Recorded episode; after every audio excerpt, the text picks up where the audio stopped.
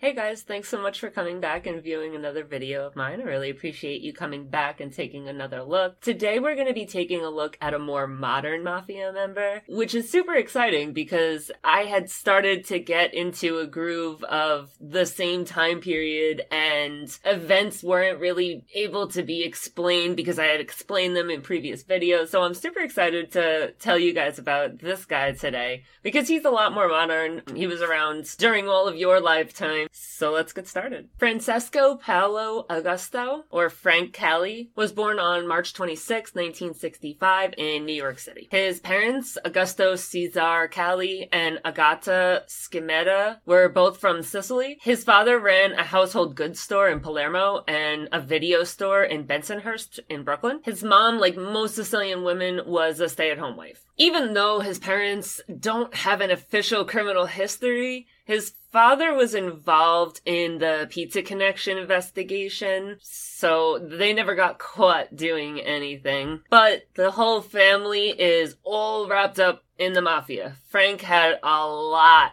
a lot of rich family history in the mafia. His uncle was John Gambino, and his great uncles, Giovanni and Vito Bonventre. One of Frank's best friends when he was a kid was Jackie D'Amico. D'Amico was a lieutenant of John Gotti's. He ran a crew on 18th Avenue in Brooklyn. The first time that Frank Cali was mentioned in a police report was when the FBI reported to Italian authorities that Cali had been combined into the Gambino family. Even though he eventually made it to the leader of the Gambino family, Cali actually had very few arrests along the way.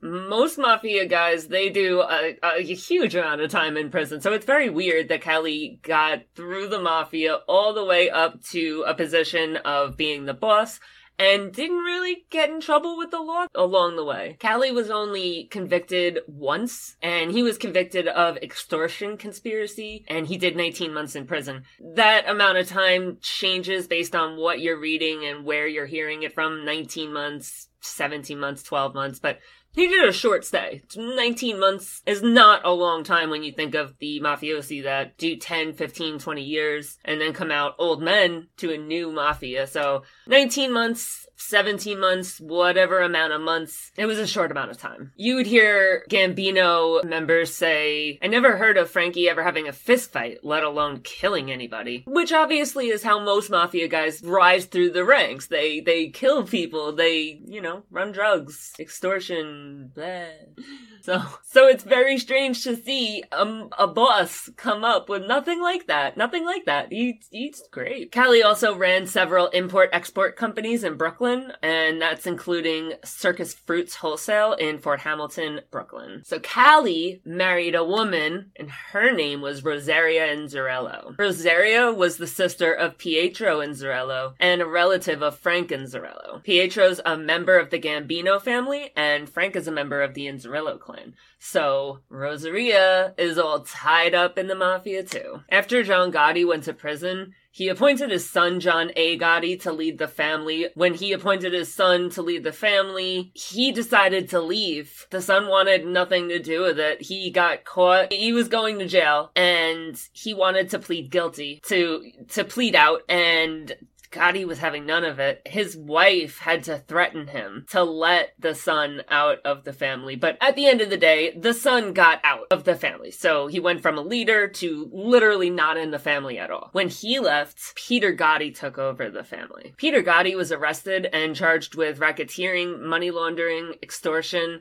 and a plot to kill Sammy the Bull Gravano in 2004. So now you got his son completely out of the family. Peter Gotti, John Gotti's brother, is looking at a, de- a lot of time for this. So Cali's best friend, Jackie D'Amico, gets appointed into the position and game changer, guys. Frank was officially inducted into the Gambino family in the late 1990s, so he, he was there his whole life. That there was no other path for this man. It was just, you know, his whole family's mafia. He went in at a super young age. That was it. It was mafia. He was promoted to acting capo when D'Amico became acting boss. Um, so D'Amico becoming the boss really did a lot of good for Frank Cali. Cali was the one that oversaw the Gambino's interests in the annual Italian feast on 18th Avenue in Bensonhurst every year. I've actually been there and it's amazing. If you ever want to get a feel for Italian living, go to the annual Italian feast. It's great, trust me. He's known to be an associate to a bunch of members of the Inzerillo family. The Inzerillo family were exiled and sent to the United States. They had been plotting to return to Palermo, even though they had been exiled and booted by the Sicilian Mafia Commission. So it was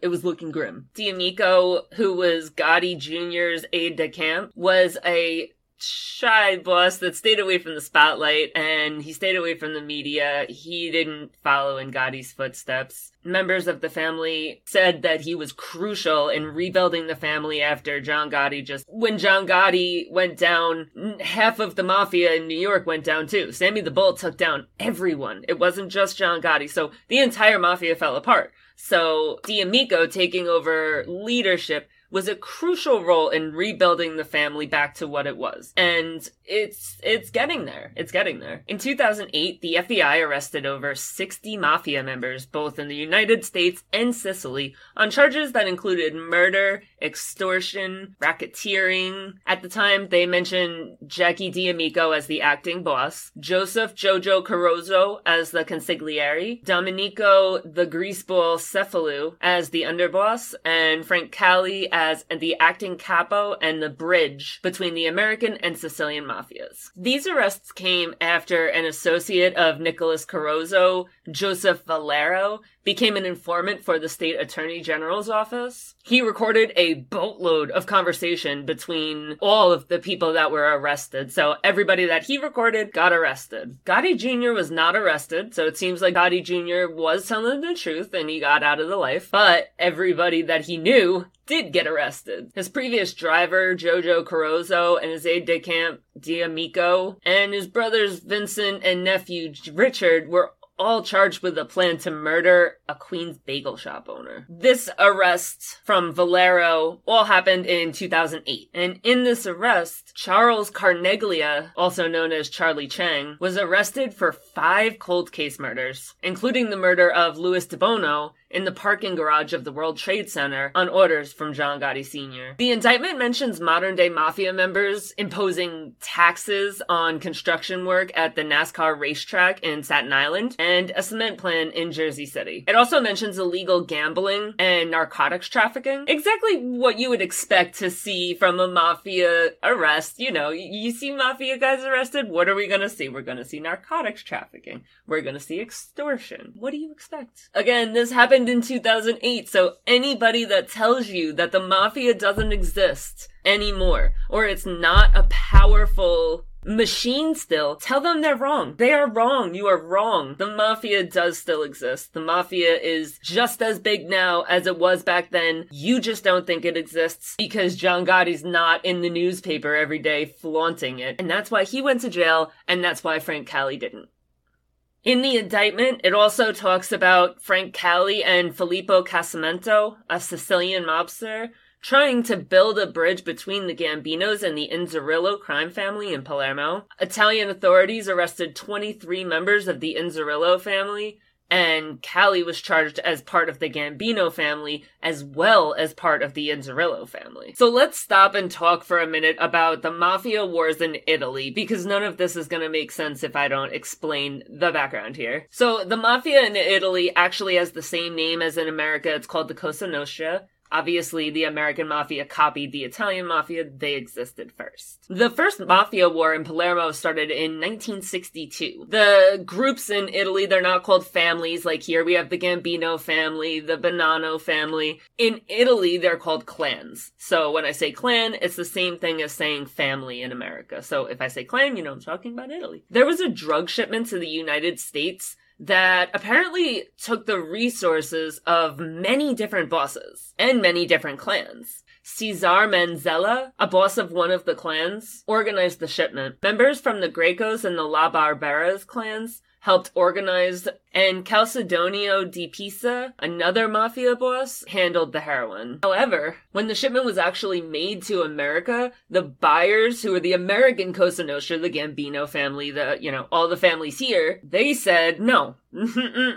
There is heroin missing. There is not what we purchased, and we are not paying the whole amount because this is not the amount that we agreed on. So they pay a much lower number to DePisa. DePisa claimed that the Americans were defrauding him, but a lot of high ranking members of the La Barberas accused DePisa of embezzling the missing heroin. The Sicilian Mafia Commission sided with DePisa, and the La Barberas were outraged. They were mad. They murdered DePisa and Manzella, and that triggered the first mafia war in Italy. So, of course, it came from the Americans.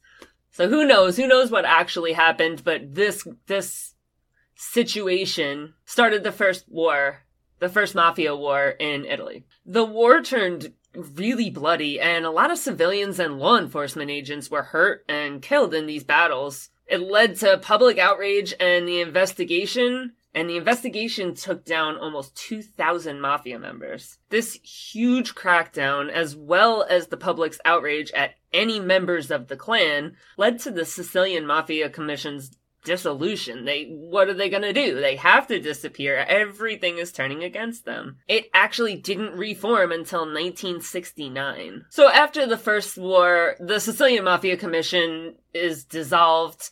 All the clan's activity is severely, severely impeded and the legal expenses from nearly every mafia member being arrested, it made almost every member of the clan live in poverty which is something that mafia members are not used to. This is this is a a shock to them. The clans had the hardest years of their existence in the 50s and 60s, and this is all because of the First War. But in the 70s, things started to look up. The clans started smuggling cigarettes into Naples when the Sicilians and Neapolitan crime bosses negotiated a joint monopoly, meaning that they were the only source for smuggled cigarettes into Naples. Now, I can't find any information online as to why cigarettes were being smuggled to Naples. Were they illegal? Were they just really, really expensive in Naples and, you know, they're smuggling cheaper cigarettes? I don't know. I don't know. I don't know. But cigarettes were smuggled. We know that. In Marseille, a region in France on the coast of the Gulf of Lyon, French authorities shut down heroin refineries operated by Corsican gangsters, a set of criminal groups. It's part of the, the French mob originating from Corsica. So now their refineries are shut down and morphine tra- traffickers are looking for another place to get the drugs. In 1975, the Italian Cosa Nostra saw that problem. So what they did was they set up heroin refineries all around Sicily. There was a large number of Sicilian mafia guys that moved to the US to personally control distribution networks in the US. So there was a lot going back and forth. This actually didn't work out very well for the uh, American mafia because, you know, the Italian guys come over and they're controlling the market. That's a market that the Americans make money in. By 1982, the Sicilian mafia that had moved to America controlled about 80% of the heroin trade in northeastern United States, which is a huge hit to the American guys that had been controlling the market. Now it's all going to them. At the time, a lot of heroin was being distributed in the US through pizzerias that the mafia owned. The revenue was passed off as restaurant profits, and this is where the pizza connection comes from. So it was a big scandal at the time. It was a big investigation that actually was made public. A lot of people knew about it, and it was all because of this, where, you know, they were selling the heroin out of the mafia owned pizzerias. So everything's going great. There's a lot of heroin to go around, a lot of profit to go around. Everything's fine. But the second mafia war is about to start. So in the early 70s, after a leader of one of the clans, the Corleonesi, which originated from the town of Corleone, and his name was Luciano Leggio. He was also a member of the Sicilian Mafia Commission, and he created a coalition of mafia clans. They were known as the Corleonesi, but he wanted to dominate the Cosa Nostra and the narcotics trade. So pretty much he grouped other clans into his clan and and it was just a big group of different clans. Leggio was sentenced to jail in 1974, so he handed control over to Salvatore Riina. Riina was a deputy of his at the time. The coalition, the Corleonesi, they bribed clans in Palermo who were financially struggling and they said, Hey, we'll give you some money if you come join us. So they did. And this became one big unstoppable force. To give you an idea of the amount of power that the Corleonesi had, they had a member of the Sicilian Commission, Gaetano Badalamenti, kicked out of the commission by exaggerating charges of hiding drug revenue. So, you know, it, it was a tiny little thing, like, yes, he did do something wrong, but they blew it up to the point that they got rid of a member of the Sicilian Commission. The commission is a huge deal. They're they're the the top of the top, the the biggest guys in the mafia. They also murdered a rival member of the commission, Stefano Bontade, and this murder is what kicked off the second mafia war and it's also known as the Great Mafia War. Hundreds of enemy mafias and their relatives were murdered, and sometimes by traitors in their own clan. Everything was turned upside down. They manipulated the mafia's rules and eliminated rivals, and that led to the Corleonesi completely dominating the commission, and Riina, the boss of the Corleonesi, became the boss of bosses. Each clan has a boss. The boss of bosses is the guy that all the bosses report to. So soon the war explodes. Like every every war, it, it, it expands. The the war within the clans expanded real quick, and the Corleonesi waged a campaign to murder journalists, officials, politicians, prosecutors, and policemen anybody that dared to cross them, anybody that looked sideways at them, was getting murdered. There were no rules, no laws, anybody could die. The war went all the way into the early 90s, and it led to thousands of murders, which is something that we can't even imagine here in America. There's never been anything like that, ever. After a long time of the war waging, a group called the Pentiti, or Mafia Turncoats, they emerged and they collaborated with authorities and pretty much took down the Corleonesi. And they did this because they had lost so many family and friends and everybody was dying and they were sick of it. By the end of it, the Corleonesi were the clear winners. They, they won the war. But in 1992, Riina was given two life sentences in absentia, which means that he wasn't present for the trial because he was on the run. The appeal process, which usually led to mafiosi that had been previously convicted being overturned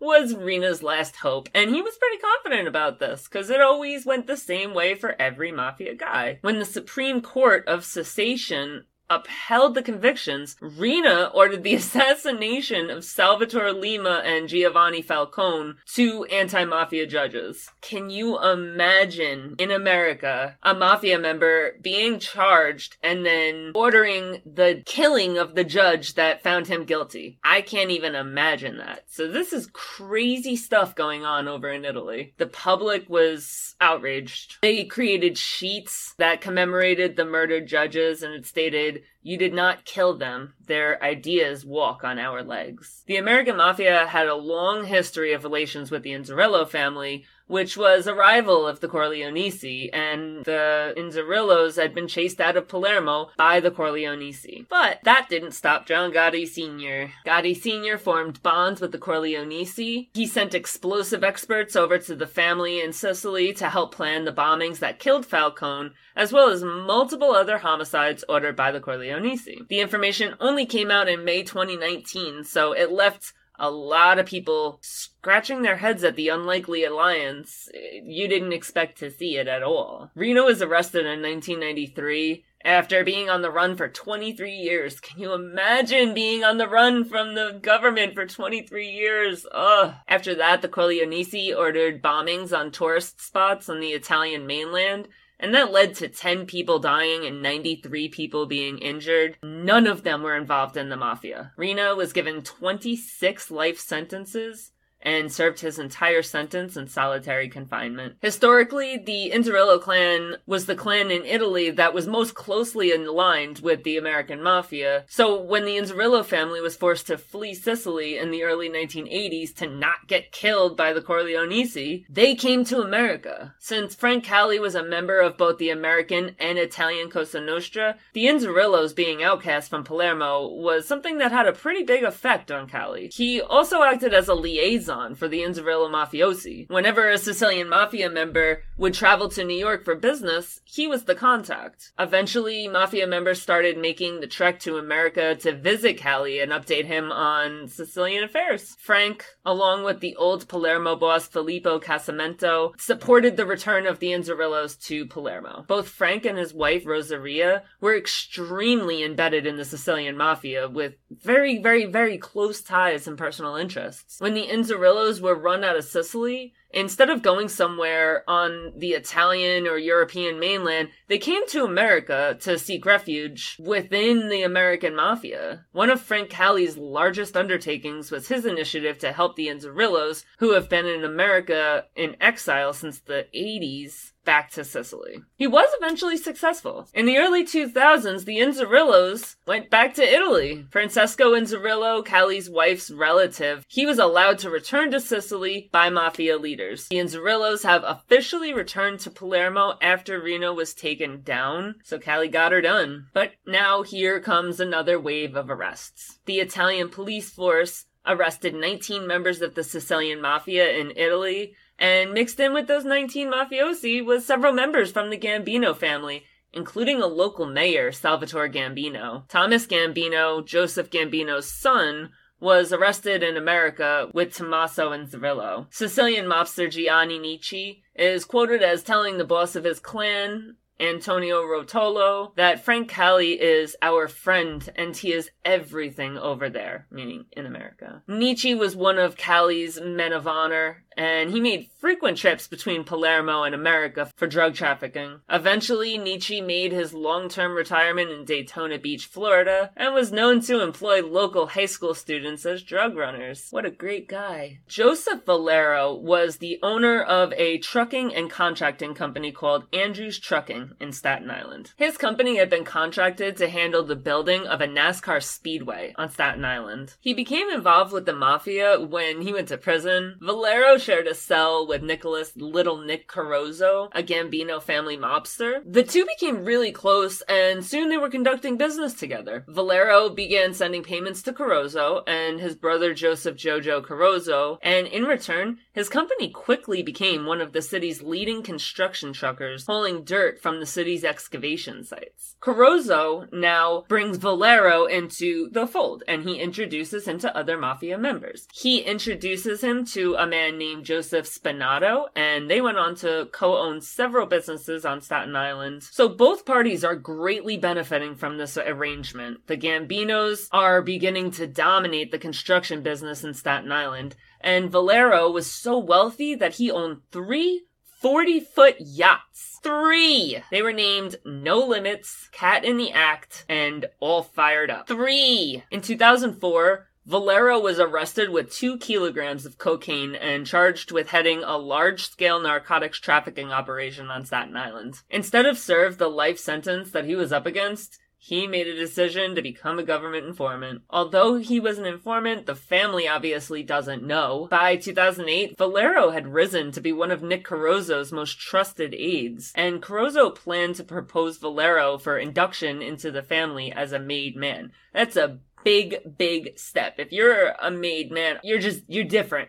you're above them all. So the fact that they almost made Valero a made man, all the while he's an informant and going back to the government with tapes and just boatloads, boatloads of tapes, boatloads of information. Never trust no one. Now, if you read literature on what led to this turn of events, you'll learn that in the early 2003, Frank Cali and Leonard Lenny DeMaria, a fellow Gambino captain, began extorting mob taxes from Valero. But this extortion seems to line up with Valero becoming involved in the NASCAR Speedway. Maybe they extorted money from him, but Valero didn't walk away with nothing. His company was wildly successful and profits were flowing to make him extremely wealthy from the business that the mafia helped him open, helped him build, gave him jobs, job opportunities, resources, everything. The mafia gave that to him. Like any other business relationship, those things are not free. Guess what you're gonna do? You're gonna pay. So they're calling it mob taxes, but really when he's kicking up a percentage of his earned income to the Gambinos, a percentage of the earned income that the Gambinos facilitated in him earning to the boss, D'Amico and Corozzo. Valero is no victim. And the tens of thousands of dollars that he was forced to pay as a mob tax extortion. It was just a business relationship. He entered into it. He reaped the benefits of it. He never complained, but guess what? Because you got caught with a little cocaine and you didn't want to serve your time, it was extortion. Anyways, this all comes to a head four years later when all the tips and the recordings of the mafia business, the information, everything is rounded up and used to press charges on 62 New York City Mafia members. Cali was charged on June 4, 2006, and he pled guilty to conspiring to extort money from Valero. Arrests were made. Part of this indictment was intended to shut down Operation Old Bridge, which aimed to terminate the drug trafficking ring that went from Palermo to America. It was called the Old Bridge because there had always been a drug trafficking ring. There had always been drug trafficking between the two countries, and this indictment wanted to shut that down. Operation Old Bridge indicted mafia members, including Jackie D'Amico, Nicholas Corozzo, Charles Carneglia, Richard G. Gotti, Vincent Gotti, and Joseph Corozzo. Indictments included murder, drug trafficking, robbery, and extortion. Again, exact cookie cutter mafia. The case case, which is now referred to as the United States of America versus Agate, ETL, which I don't know what Agate is, but whatever. It was aimed at breaking up growing alliances between the Gambinos and the Sicilian Mafia, which Cali had been working hard to forge. So the FBI made this move because they were getting tips that the Inzerillos had returned to Palermo, which means that the closest alliance that the American Mafia has in Italy is now back in Italy. They didn't have to worry about them when they were in America. But now they're in Italy and now it's international drug trafficking. Even though Cali only ended up pleading guilty to conspiring to extort money from Valero, it makes me so mad! The indictment initially charged him with racketeering, extortion, and conspiracy along with Jackie D'Amico and DeMaria. Prosecutors claimed that Cali acted as the Gambinos' ambassador to the Sicilian mobsters and as a liaison between D'Amico and the Sicilian connections to the Inzerillo family. Cali spent spent 10 months in prison and then he was released on probation. Obviously, the fact that he had never been arrested before played a huge role in getting him that sweet deal. He had never been arrested, he had never done time. This was the first offense, and they tend to go a little lighter on first offenses. His probation stipulated that he wasn't allowed to interact with John Gambino, who was Cali's uncle and he had been promoted in 2009 to a position of power within the Gambino family. He eventually would go on to be the boss of the family. The first time that there was ever a report that Cali himself took position of power within the family came in 2012 when a New York crime reporter claimed that Cali had taken the position of underboss. The journalist Jerry Capeci identified Domenico Cefalù as the current boss of the family. Domenico Cefalù is a mafioso born in Palermo. He belonged to the Inzerillo family that Cali had belonged to. He had been the underboss since 2005 under D'Amico. Cefalù was inducted as a made man by John Gotti himself. John Gotti was the acting boss of the Gambino family in 1990. He was a member of the Sicilian Zip crew. They operated in Queens and they were headed by Pascal Conte. He ended up doing a lot of time, and this is bizarre to me. I don't really understand how this man ended up doing the amount of time that he did. It is crazy. I thought that you could plead the fifth with no consequences. I go to court and I refuse to testify. I plead the fifth. And that was a constitutional right. But this dude did 18 months for civil contempt in 92 after refusing to testify for one trial. And then they called him in to do another trial and he again refused and was sentenced to an additional 33 months in prison. For pleading the fifth. It's it's a it's in the Constitution. I don't understand. Cefalu was arrested during the Operation Old Bridge indictment, and he pled guilty for his involvement in the extortion of Valero along with Frank Cali. He took over as the boss of the family after Peter Gotti had gotten life in 2002. In 2015, Frank Cali took over as the boss of the family when Cefalu stepped down. So nothing bad had happened. Cefalu just didn't want to be the boss anymore, so he stepped down and Frank Cali took the position of acting boss. Once he was the boss of the family, he obviously got the Zips a lot more involved in the family because he's involved in both families. Although that the feds claim that Operation Old Bridge broke the trade routes for drug trafficking between America and Italy, there's still a large amount of drugs being shipped. So I don't know what trade route they shut down. Cali increased the mafia's drug running business and was vamping up heroin in the Oxycontin business. He would also go to Italy for recruits. Regularly, foot soldiers from Italy came to New York to work for the Gambino family still holding a position in the Inzerillo clan as Cali did, where he existed in both worlds. Cali was nothing like Gotti. Gotti was flashy, he had no issues speaking to reporters, he wanted to be a household name. Cali was not about that life. Cali was not going down. He was not going to jail. It was just not going to happen. So he didn't speak. He was the type that operated just completely in secret. Reporters never would have known about his status as the boss of the family if the Italian mafiosi hadn't been secretly taped talking about it. He didn't speak on the phone. He made sure to discuss any business face to face meetings. Many officials referred to him as a ghost and the polar opposite of John Gotti, but he was leading the same family. On March 13, 2019, at around 9:20 p.m., a blue pickup truck hit Cali's Escalade in the driveway of his house, and Cali went to confront the driver. The two had an argument, and the driver pulled out a gun and shot off 12 shots aimed for Callie. He attempted to use his vehicle as a shield, but he was struck 10 times. The FBI scrambled to put the pieces together here. They had no idea what was going on. Nobody heard any murmurings in the past about a potential hit on Cali. When Castellano had been taken down, everybody knew it was coming. The FBI had a feeling that he was gonna be killed. Same thing with Anastasia when he was killed in the barbershop. Everybody heard about it beforehand. They knew about the issues that were going on. There was nothing with Cali. Nobody knew if it was a power struggle from within, you know, someone that wanted to be the boss killed him so that they could be the boss, or if it was a rival family. No one knew anything. The media immediately distributed the story to America and around the world. The first mafia boss murder since 1985 during a time when authorities had been telling people that the mafia doesn't even exist anymore. It is front page news anytime a development is made in this case. People in the family had kind of complained about Cali in the past. They had called him Jackie's guy and they complained about his quick ascension to captain. But that had been years ago. Cali had been acting boss since 2015 at least, so a minimum of four years ago, and the soldiers heard complaining Jackie made him a skipper, some snot-nosed 30-year-old kid. But again, it had to be a really long time ago. It couldn't, it couldn't have anything to do with this murder. Actually, the Mafia underworld had actually been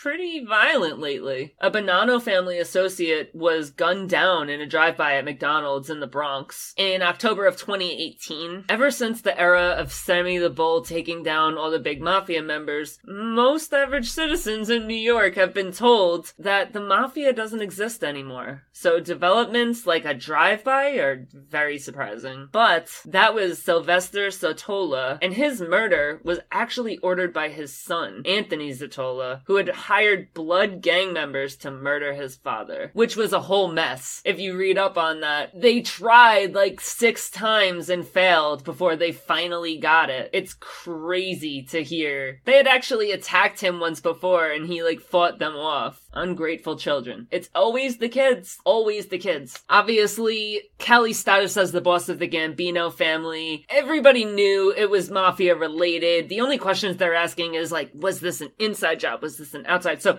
there was no, it, it was, it had to be mafia related. But after further investigation, it turns out it wasn't related to the mafia at all. Anthony Comello, a 24 year old New Jersey man, shot Cali outside of his home because he's a whack job. Comello initially planned to place Cali under citizen's arrest. For some reason, he was under the impression that Cali was a ruling member of the deep state, a worldwide criminal cabal bent on the destruction of American values and the American way of life. He planned to place him under citizen's arrest and deliver him to the military. But Cali obviously went after him when he attempted to attack him, and he started shooting. Comello was formally charged with murder and criminal weapons possession, but was found unfit to stand trial. When he entered the courtroom, he showed off the writing on his hands. One hand said MAGA, and the other was a symbol for QAnon, a conspiratorial fringe right wing political group. So the dude's nuts. Crazy. His lawyer blames Trump he says that the extreme right wing conspiracy websites, as well as hate speech by people in power, such as Trump, convinced this dude that this is what he had to do. He had to place Cali under citizen's arrest and bring him to the military. He was under the impression that Trump was fully gonna pardon him. Trump, this was gonna be a great favor to Trump, and he's not gonna do jail time because Trump's gonna pardon him. It's okay. Comello brought handcuffs with him to arrest Cali. He had previously tried to arrest New York Mayor Bill de Blasio and U.S. Representative Maxine Waters and Adam Schiff, two Democrats from California. He is now being held in segregation because any people in prison with mafia ties are going to kill him, but the trial is still on ongoing. There's been no conclusion to the case as of yet. It's only been two, three years. And sometimes court cases take longer than that, especially when somebody is found unfit to stand trial. So we'll see a resolution one day, but as of now, it's still open. A new soldier, Lorenzo Lore Mannino, took over as the boss of the Gambino family. Mannino is 60 years old and he was the underboss to Cali. He had been in the family forever. Mannino is his last name. You hear that a lot, that last name. He was part of the crew that got ratted out by Gravano. He was a hitman and part of a crew that killed Francesco Oliveri. Even though Gravano was the one that planned the hit, he executed the hit. He still ratted out Mannino, and Mannino did 10 years. But he was released in 04. So Happy ending. So that's the legendary rule and bizarre end of Frank Cali. Thanks so much if you stuck in here and, you know, finished the video with me. If you want to see more videos, go ahead and like and follow. And you can see all the videos that I've already posted and any that are coming up. So go ahead, like, follow, and drop a comment on this if you are feeling generous. Anyways, see you next time.